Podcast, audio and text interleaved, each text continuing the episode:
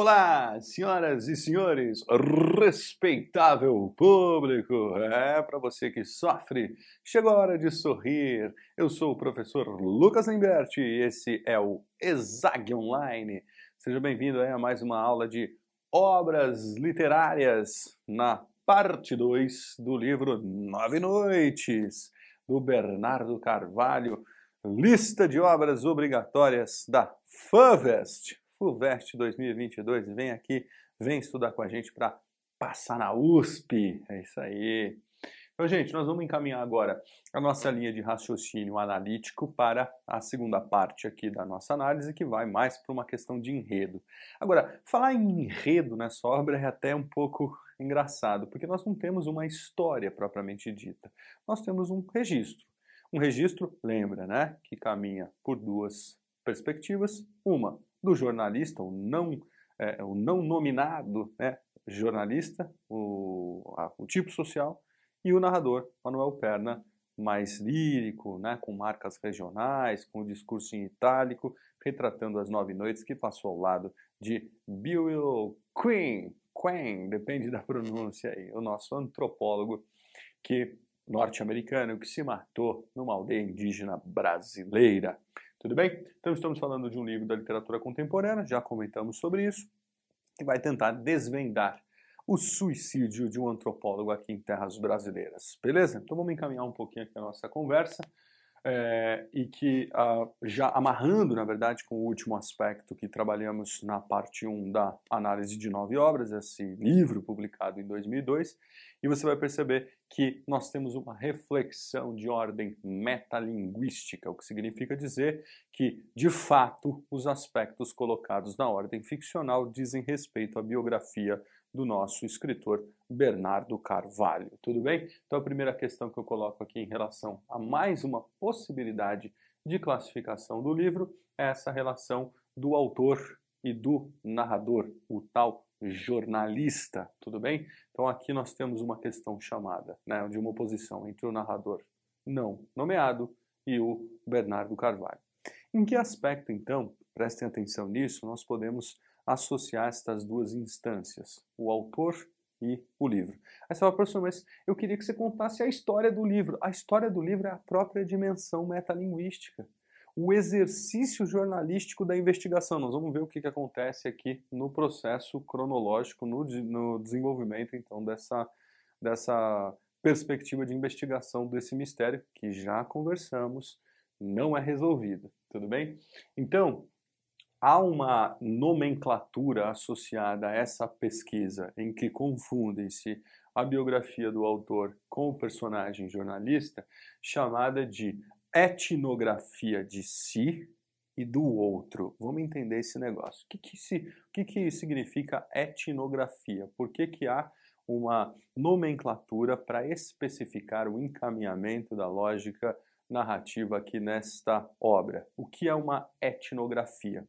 É uma vertente, um pedaço, um braço, um tentáculo aí da antropologia. Lembrando que a antropologia, lembra? O estudo da lógica humana, o estudo dos, das culturas, né? E, e, há uma associação, perceba, entre o conceito de etnografia, que seria ali uma, um tentáculo da antropologia, com o personagem que está sendo investigado, tá? mas também com o percurso do investigador. Olha que interessante. O, o, o, o, o antropólogo Bill Quinn, ele é o quê?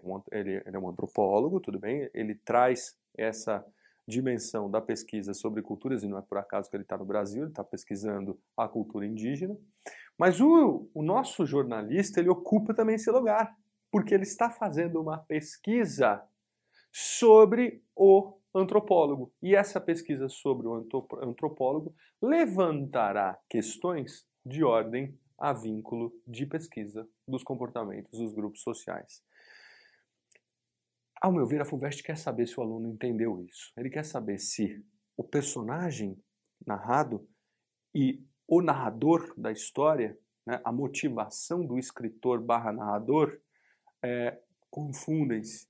E por isso esse termo etnografia de si e do outro quer dizer uma etnografia, portanto, a busca dos dados comportamentais de um dado grupo social do qual o próprio narrador atua enquanto um investigador, portanto, de si mesmo, e do outro. Quem é esse outro? O antropólogo. E neste sentido, olha que interessante. Como eu tinha dito para vocês, a história não tem resolução e, nesse sentido, o interesse está na busca. Sendo assim, a busca passa a ser a busca de si mesmo. Olha que interessante isso. Uma vez que eu não sei o que aconteceu, que eu não descubro o que aconteceu, o que vale na história é o percurso para chegar lá. E é sobre esse percurso, portanto, a revelação da dimensão de um sujeito que tenta se entender no lugar de pesquisador, porque o jornalista também vai ser um pesquisador, em outras palavras, ele vai, enquanto é, investigador dessa verdade, buscar elementos históricos, documentos, conversar com pessoas que tiveram uh, contato com este antropólogo, vai é, ele vai para os Estados Unidos, vai falar com um fotógrafo, ele vai para a aldeia, ele vai, enfim, recuperar é, a sua vivência pessoal quando criança, né? O seu pai, o pai do Bernardo Carvalho queria comprar terras lá muito próximas, onde estava a aldeia Xingu, então ele vai quando era criança, aos sete anos de idade, para lá. Então você percebe que tem uh, um entendimento da própria história dele. Não é à toa que chamou a atenção quando ele leu um artigo do jornal New York Times nos Estados Unidos, da a, a, a reflexão sobre né, essa retomada do mistério sobre o suicídio do antropólogo. E, e, no fim das contas, aí você fala assim, pô, ele está falando do, do antropólogo ou ele está falando dele mesmo? As duas coisas, pois o livro se propõe uma etnografia de si e do outro. Isso é o ponto crucial. O aluno que não levar em consideração a análise dessas duas instâncias, ele está é, desconsiderando talvez o princípio básico que estrutura aquilo que eu imagino que a FUVEST vai cobrar de vocês na articulação dos enunciados. Então veja, eu tenho é, é, um conceito aplicado ao fazer do pesquisado e ao fazer do pesquisador. Pesquisado este que também era um pesquisador. Todos eles num lado a antropologia, do outro lado o jornalista. E é esse jornalista que no fim das contas acaba entendendo a si mesmo, a busca. E aí nós temos um dado interessante, e eu acho que vale a pena ressaltar, que dentro da lógica da literatura, pensando na, no princípio das sagas, o que significa uma saga? O, o conceito de saga na trajetória ficcional do herói é sempre um sujeito que sai de um ponto e vai a outro.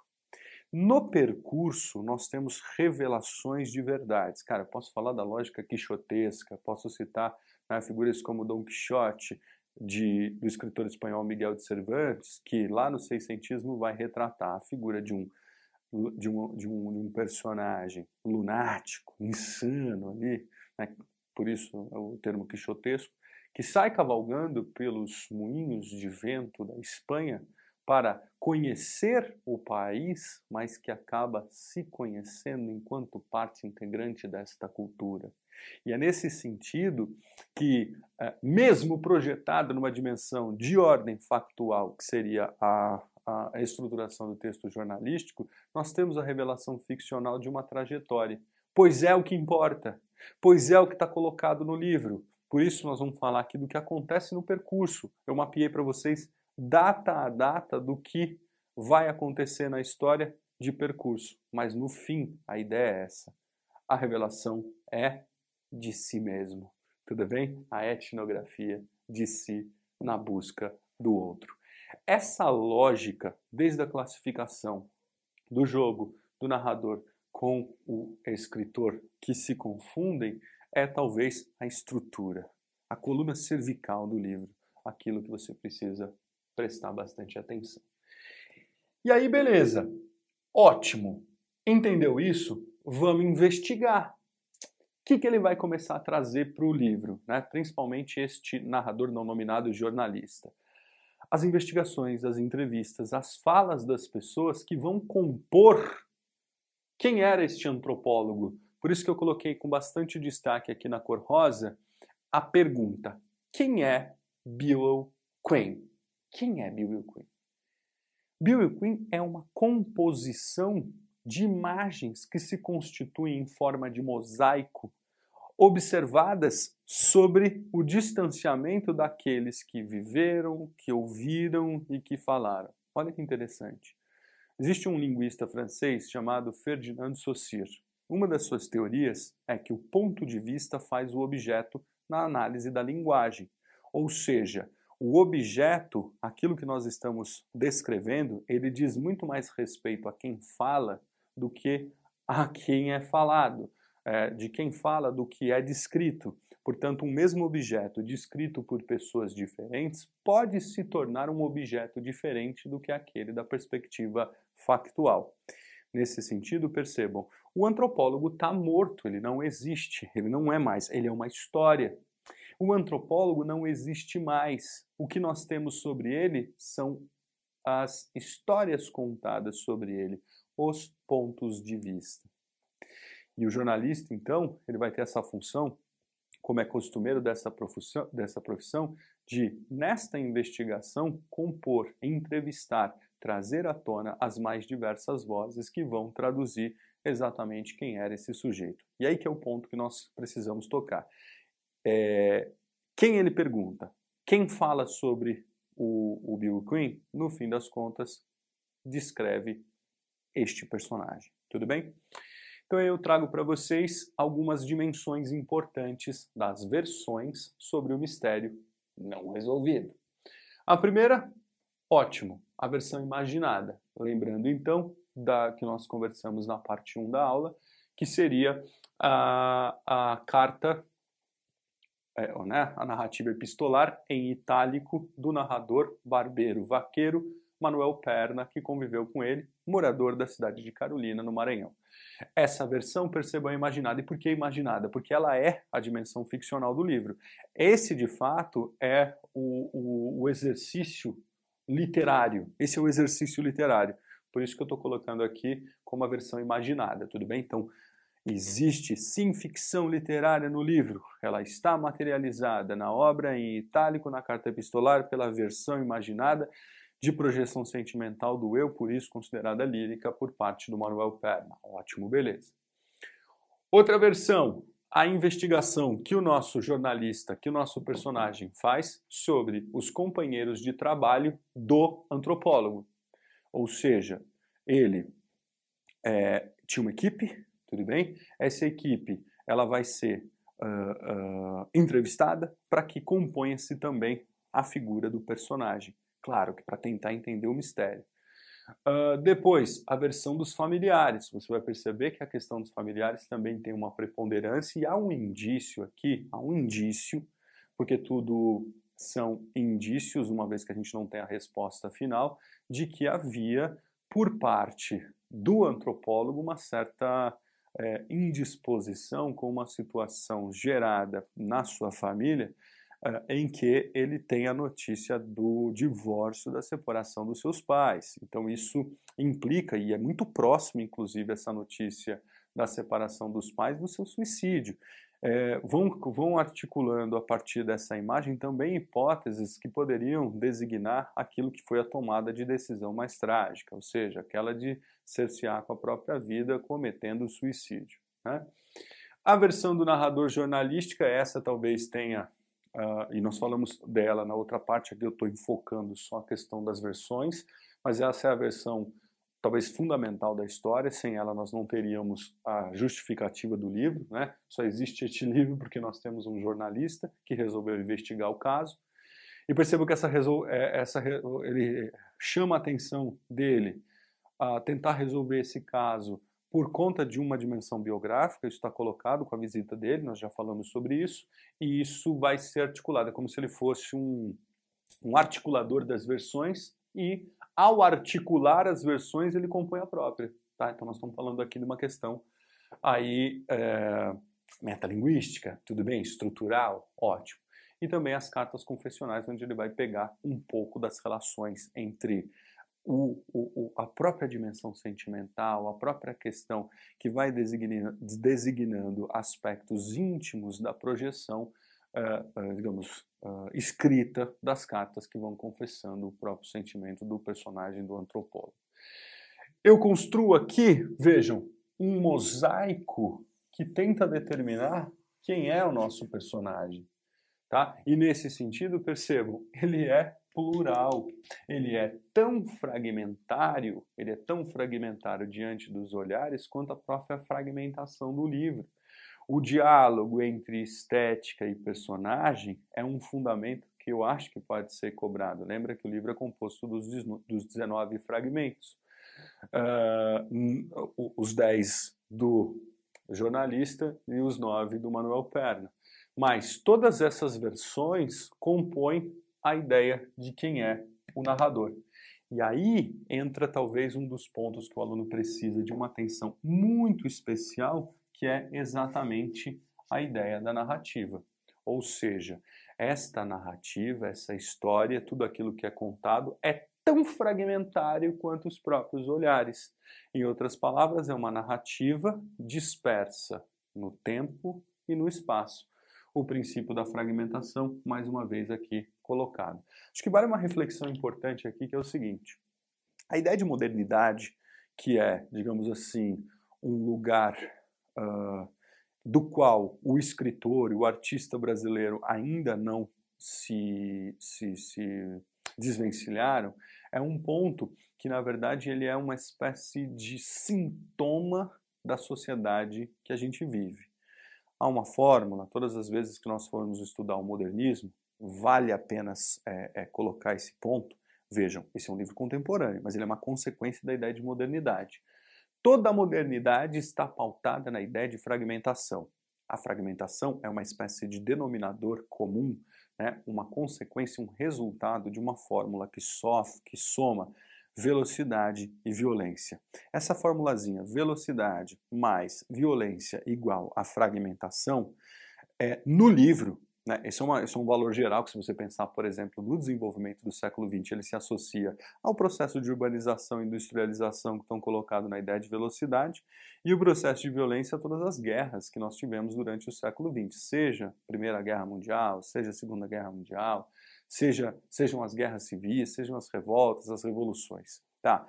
Como essa fórmula que se instaura num primeiro momento lá no começo do século XX é ainda uma consequência na contemporaneidade. Digamos que a velocidade ela vai aparecer, né? a velocidade ela vai aparecer como um fluxo do pensamento, mas principalmente da lógica midiática. Ou seja, a ideia, de, a ideia midiática aqui, a ideia é, é, de imprensa, a ideia do discurso jornalístico é uma ideia que traduz um olhar uh, de velocidade. Por que motivo? Por conta das escolhas lexicais.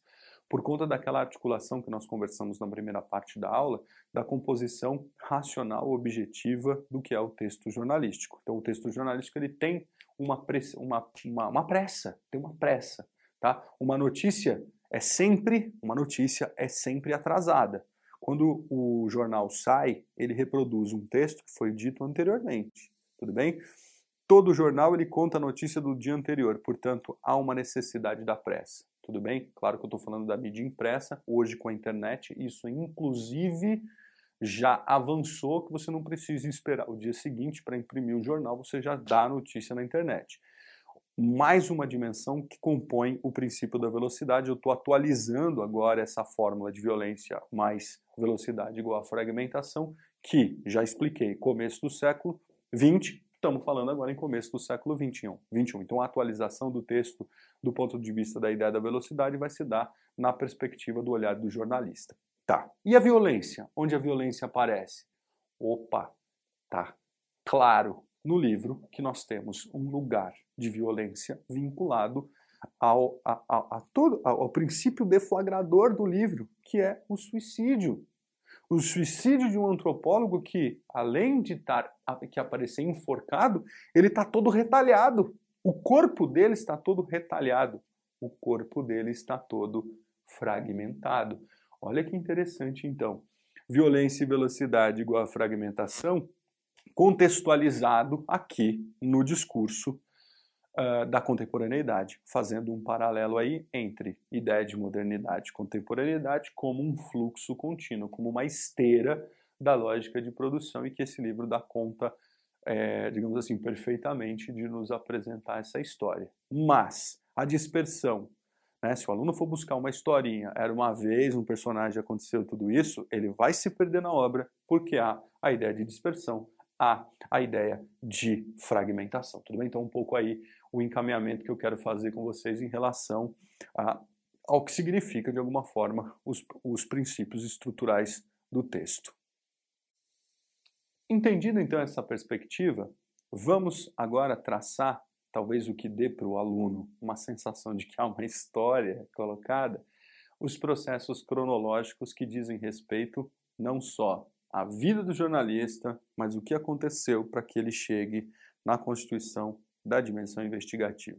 Trago aqui então para vocês uma cronologia da vida do Bill Queen, mas também, mas também de como essa vida está acionada pelo pesquisador, pelo jornalista. Então você vai perceber que em alguns momentos há uma, um crossover, aí, né, né? uma junção das duas coisas, tanto na vida do pesquisador quanto na cruz, no cruzamento do personagem, quanto de si quanto do outro.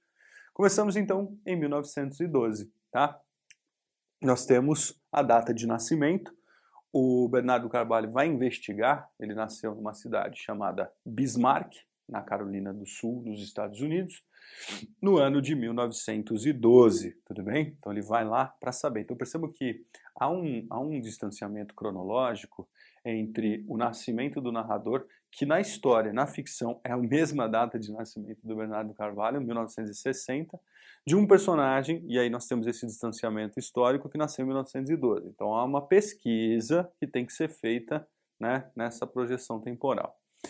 Depois, de 1926 a 1930, este personagem, né, esta figura histórica, isso aconteceu de verdade, tá? isso não é ficção, mas aparece na dimensão fix, ficcional. Né? Nós temos um, um, um sujeito que resolve, como um antropólogo, conhecer o mundo.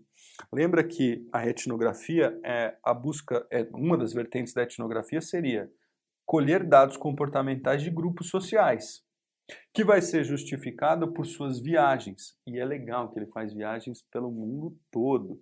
Então ele vai para a Europa e circula toda a Europa, e a Europa, enfim, tem bastante coisa do ponto de vista cultural de costumes para se ver. Ele vai para o Canadá, ele vai para o Oriente Médio, ele vai para a Rússia. Então você percebe que essa dimensão universalista do sujeito que se compõe, que se, uh, que se coloca no mundo como um antropólogo, tem um princípio formativo, enquanto dado biográfico, de dessa apreensão do mundo a partir do, do empírico, ou seja, das, dos, dos experimentos práticos que o, o, o nosso antropólogo aqui vai fazer. Tudo bem? É, em 1931, percebam, a experiência empírica agora é também uma experiência teórica, o que de alguma forma ajuda a compor a figura de um sujeito é, rico, né, rico em características uh, do seu fazer público, da sua lógica de antropologia, e nós estamos falando então de um sujeito aqui que em 31 comemora os seus exames universitários, Percebam que essas duas datas elas dão uma dimensão da composição, do profissionalismo do personagem, e isso é importante para a gente uh, entender uh, as motivações para ele chegar no Brasil. Olha, ele não era qualquer um, é um sujeito que tem formação empírica, viajou o mundo, conheceu diversos costumes. Olha, ele é um sujeito que tem formação acadêmica, é um sujeito que tem uma, é, é, uma consciência da sua atuação no mundo enquanto antropólogo para determinar a sua vinda para a investigação dos costumes dos brasileiros, tudo bem? É, sete anos depois, chegamos no ano de 1938. Bill Quinn vai chegar ao Brasil, tá? Então, no mês de fevereiro, esse sujeito chega ao Brasil, e eu não sei se vocês lembram, a gente tinha falado dos espaços né, que a narrativa vai ocupar, aparece aqui, então, o Rio de Janeiro. Então, ele chega no Rio de Janeiro e vai se hospedar numa pensão baratinha no bairro da Lapa. Para quem não conhece o bairro da Lapa, ele é um bairro tradicional da onde dizem né, que nasceu a malandragem carioca. Então você tem os arcos das La, da Lapa, é um bairro boêmio, repleto né, de, de bares, onde nós temos o samba é, ao vivo acontecendo. E ele se encanta muito com essa questão, ele fica instigado com a questão do carnaval no Brasil, enfim. E, da, e do Rio de Janeiro, no ano de 1939, ele vai é, é, sair do Rio de Janeiro e vai até Carolina, no Maranhão. Em março de 1939, exatamente no dia 8, ele chega em Carolina e ele tem uma espécie de reflexão, uma espécie até de, de, de, de elemento contraditório, onde ele vê ali na cidade, né, no espaço urbano, uma homenagem à figura de um escritor maranhense, e ele percebe de antemão uma certa dicotomia, uma certa contradição entre os elementos constitutivos de uma projeção para um lugar social da erudição, que seria essa, uh, uh, esse laureamento da figura de um, de um escritor, né, de, uma, de, um, de uma figura erudita, e que é, é, pouco tempo depois ele vai ter um choque, digamos assim, um pouco mais, é, é, digamos assim, um, um, diferente, um choque de, diferente identidade, quando ele sai do lugar erudito de uma, é, digamos assim, homenagem para o escritor para uma tribo indígena. Né? Essa coisa etnográfica, esses costumes já são latentes ali no sentido de mostrar no mesmo espaço esse, essas, essas perspectivas. Como eu havia mencionado para vocês sobre a perspectiva familiar, no, no dia 5 de junho, no, ele recebe a notícia do divórcio, né, da separação dos pais, um pouco antes do suicídio. Olha que interessante. O Bernardo Carvalho, ele não vai dar certeza de nada, tudo bem? Não vai dar certeza de nada. Ele vai apresentando fatos que, por parte do leitor, você pode fazer algum julgamento. Então, por exemplo, não há nenhuma verdade, não há nenhuma comprovação, mas há um indício. Será que ele estava mal? Será que ele estava em depressão? Será que ele sofreu muito por conta da separação do pa dos pais? Até que ponto esse divórcio pode ter sido, é, digamos assim, preponderante para que ele é, cometesse, né, tomasse essa decisão do suicídio, que no fim das contas é exatamente um pouco antes dele se matar, se é que ele se matou, tudo bem, se é que ele não foi morto, porque um ano depois, olha que interessante, outro dado da pesquisa jornalística. No ano de 1940, nós temos, já com o Bill Quinn morto, um ataque dos fazendeiros a aldeia do qual o Queen estava presente. Fazendeiros atacando a aldeia do qual ele estava presente depois do seu desaparecimento, justificando esse ataque uh, como uma retaliação ao roubo de cabeças de gado. E aí, aí a gente começa a pensar em, em algumas questões de ordem social e de ordem econômica. Vejam, fazendeiros atacando índios. Isso é uma questão, isso nós estamos falando de 1940, isso é uma questão ainda presente quando se trata é, dos interesses econômicos da floresta. Só você ligar a televisão aí, o tempo todo tem notícias falando sobre questões de demarcação de terra indígena e de disputas de poder, assassinatos de índios, né, por conta dos interesses econômicos, seja da, da tentativa de derrubar a floresta para a exploração do gado, porque o gado precisa das, das planícies, seja pela derrubada das árvores da mata para a exploração da madeira.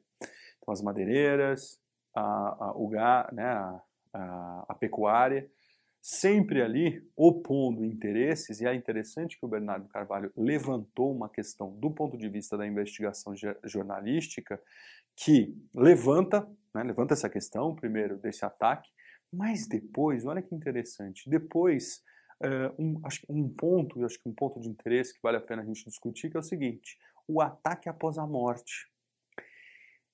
De alguma forma, ele não dá essa resposta, mas ele coloca como ponto da investigação que, puxa, será que ele não foi morto também? Porque é sabido que a presença de antropólogos hoje se fala em presença de ONGs, né, organizações não governamentais na floresta, não é bem quista por aqueles que querem explorar a floresta. Veja, nesse sentido, a gente, a gente elabora uma hipótese, uma possibilidade de que também havia a hipótese dele ter sido morto, dele ter sido atacado por esses interesses econômicos que giram em torno do espaço da floresta. Tudo bem? Então, essa coisa de 1940 é interessante. Bom, fechando um pouco aí a, a, a, as especificidades do, do antropólogo, uma vez fechando uma vez que ele morreu, né, a gente tem algumas outras datas importantes que elas permeiam a dimensão da dispersão é, de espaço e tempo e cronológica relativa ao aparecimento de outros personagens, em especial do jornalista e do Manuel Perna, que são os dois narradores. Em 1945, como a gente já tinha conversado, seis anos após a morte e o suicídio, né, o misterioso suicídio de Bill Quinn, aparece então o Manuel Perna, que na história, olha que interessante, você lembra que a carta é narrando liricamente os sentimentos que ele tinha e que ele teve diante, né, o olhar, o último olhar para os olhos do nosso antropólogo, ele projeta sentimentalismo, ele projeta lirismo, e curiosamente, na história, ele morre em 1946. Agora, isso é importante lembrar. Talvez a morte de Manuel Perna tenha a ver com qualquer possibilidade de retaliação. Enfim, isso, isso é uma pedrinha no sapato, só que preciso lembrar vocês, isso é ficção. Tá? Manuel Perna não existe. Manuel Perna é a vertente de Nove Noites ligada à imaginação. Portanto, associar a morte dele depois que ele manda a carta, como se fosse uma possível retaliação a um registro é, empírico, portanto, da experiência, isso é a parte ficcional, que é, digamos assim, a parte talvez mais literária do livro, né? mais ficcional. Tudo bem? Aí, beleza. 1960, lembra? Nascimento dele ou dele, dele ou dele. Os dois. Mesma pessoa. Tudo bem? 1967, a primeira visita de Bernardo Carvalho e barra narrador jornalista à aldeia do Xingu. Vocês lembram que na parte 1 da aula eu tinha colocado aqui da capa, tinha falado sobre a capa do livro, né? Que é um garotinho de 7 anos e um índio ao seu lado, o índio do Xingu. Então é mais ou menos pensando nessa cronologia, isso vai aparecer na obra aqui no ano de 1967, tudo bem? E aí em 2001, percebam, um ano antes da publicação do livro, há o registro de um artigo que sai num jornal norte-americano comentando o suicídio, recuperando uma discussão sobre os mistérios da morte do antropólogo. Olha que interessante, então, essa aparição no ano de 2001 dessa perspectiva. E aí nós temos o, o Bernardo Carvalho se lançando, isso aconteceu na vida real e isso acontece na história também, indo para o Xingu. Indo para o Xingu tentar entender o que estava acontecendo. É, é, é quase que um retorno que ele faz ao espaço da narrativa 1967, 2001, tudo bem? A ideia de tempo e espaço sendo ressignificadas agora, no mundo adulto, pelo olhar da investigação jornalística deflagrada por essa curiosidade que ele teve com um artigo que comentava o mistério da morte do antropólogo, tudo bem? E para completar, claro, os estudos e, e, e, deixar de alguma forma é, é, esses estudos mais completos, né, compor as versões, aqui registrando que no ano de 2002 Antes da publicação, claro, ele vai até os Estados Unidos e vai investigar todas essas notícias que apareceram e principalmente aqueles que ainda existem, né, se é para pensar, em especial os companheiros de trabalho, onde ele traz ali uma entrevista interessante, uma fala significativa de um fotógrafo que uh, acompanhou e que era próximo de Bill Quinn e que vai dar ali, uh, enfim, indícios, aspectos, vai registrar por meio de palavras da entrevista, aquilo que ele poderia compor como mais uma possibilidade de versão sobre a composição do mistério. Tudo bem? Gente, não é um livro fácil. certo? Não é um livro fácil, não é uma história que eu conto, né? Era uma vez um personagem que fez isso, isso, isso, aquilo. Tem toda essa pluralidade de gêneros, esse hibridismo, essa ideia do percurso para entender o outro, mas que na verdade revela a si mesmo, tudo bem? A ideia da metalinguagem, a ideia dos espaços, dos tempos, dos personagens, enfim. Mas eu acho que é exatamente a complexidade, eu acho que é exatamente a pluralidade dessas possibilidades que interessou para a FUVEST, claro, para ela escolher esse livro para a lista dos livros obrigatórios, tá bom? Então, é, é, bom, enfim, assistam com atenção as duas partes, a primeira parte e a segunda parte. Tentem fazer uma leitura muito atenta e eu acho que a leitura depois da aula ela vai ser favorecida por, esse, por essa instrumentalização barra reflexão que nós estamos fazendo aqui. Eu tenho certeza que você vai ter um bom é, é, entendimento dessa obra da literatura contemporânea, As Nove Noites de Manuel Perna, aí, que ele passou com o antropólogo suicida. E aí, eu te pergunto, será que ele se matou? Será que mataram ele? Que, que aconteceu com Bill e? Com essa pergunta, então, eu encerro a nossa reflexão sobre Nove Noites, tá? Prestem bastante atenção em tudo, façam a leitura um beijão no coração de todo mundo. Tamo junto sempre, gente. Espero ter contribuído aí com suas reflexões, tá bom? Valeu, beijão, tamo junto!